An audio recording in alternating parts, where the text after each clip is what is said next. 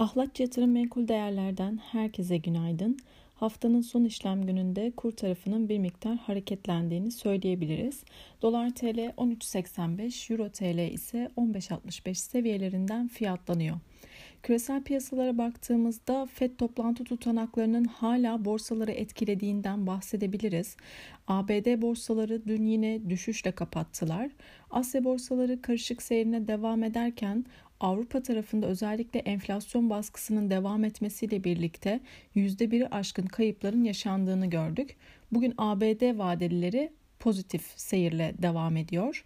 Bugünün en önemli verisi ABD tarım dışı istihdam verisi olacak. Beklentiler 447 bin kişilik artış olacağı yönünde.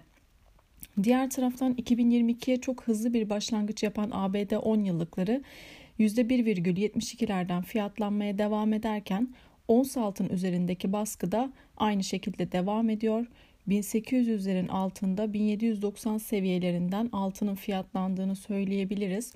Özellikle yukarıda 1800 dolar seviyesi psikolojik bir e, direnç bölgesi olarak karşımıza çıkıyor.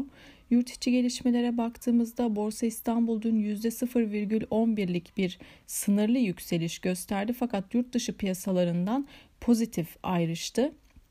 Endeks 2007 seviyelerinden e, fiyatlanıyor. Bugün içeride veri akışı sakin. Özellikle dün geçemediği ve ciddi direnç bölgesi olan 2021 seviyeleri bugün tekrardan test edilebilir.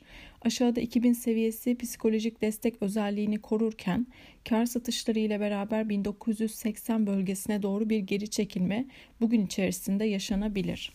Brent petrol tarafına baktığımızda Kazakistan'da yaşanan gerginlik ve Libya'nın petrol üretimini azaltması fiyatları tekrardan 79 dolar seviyelerinden 82 dolar seviyesine yükseltmiş durumda.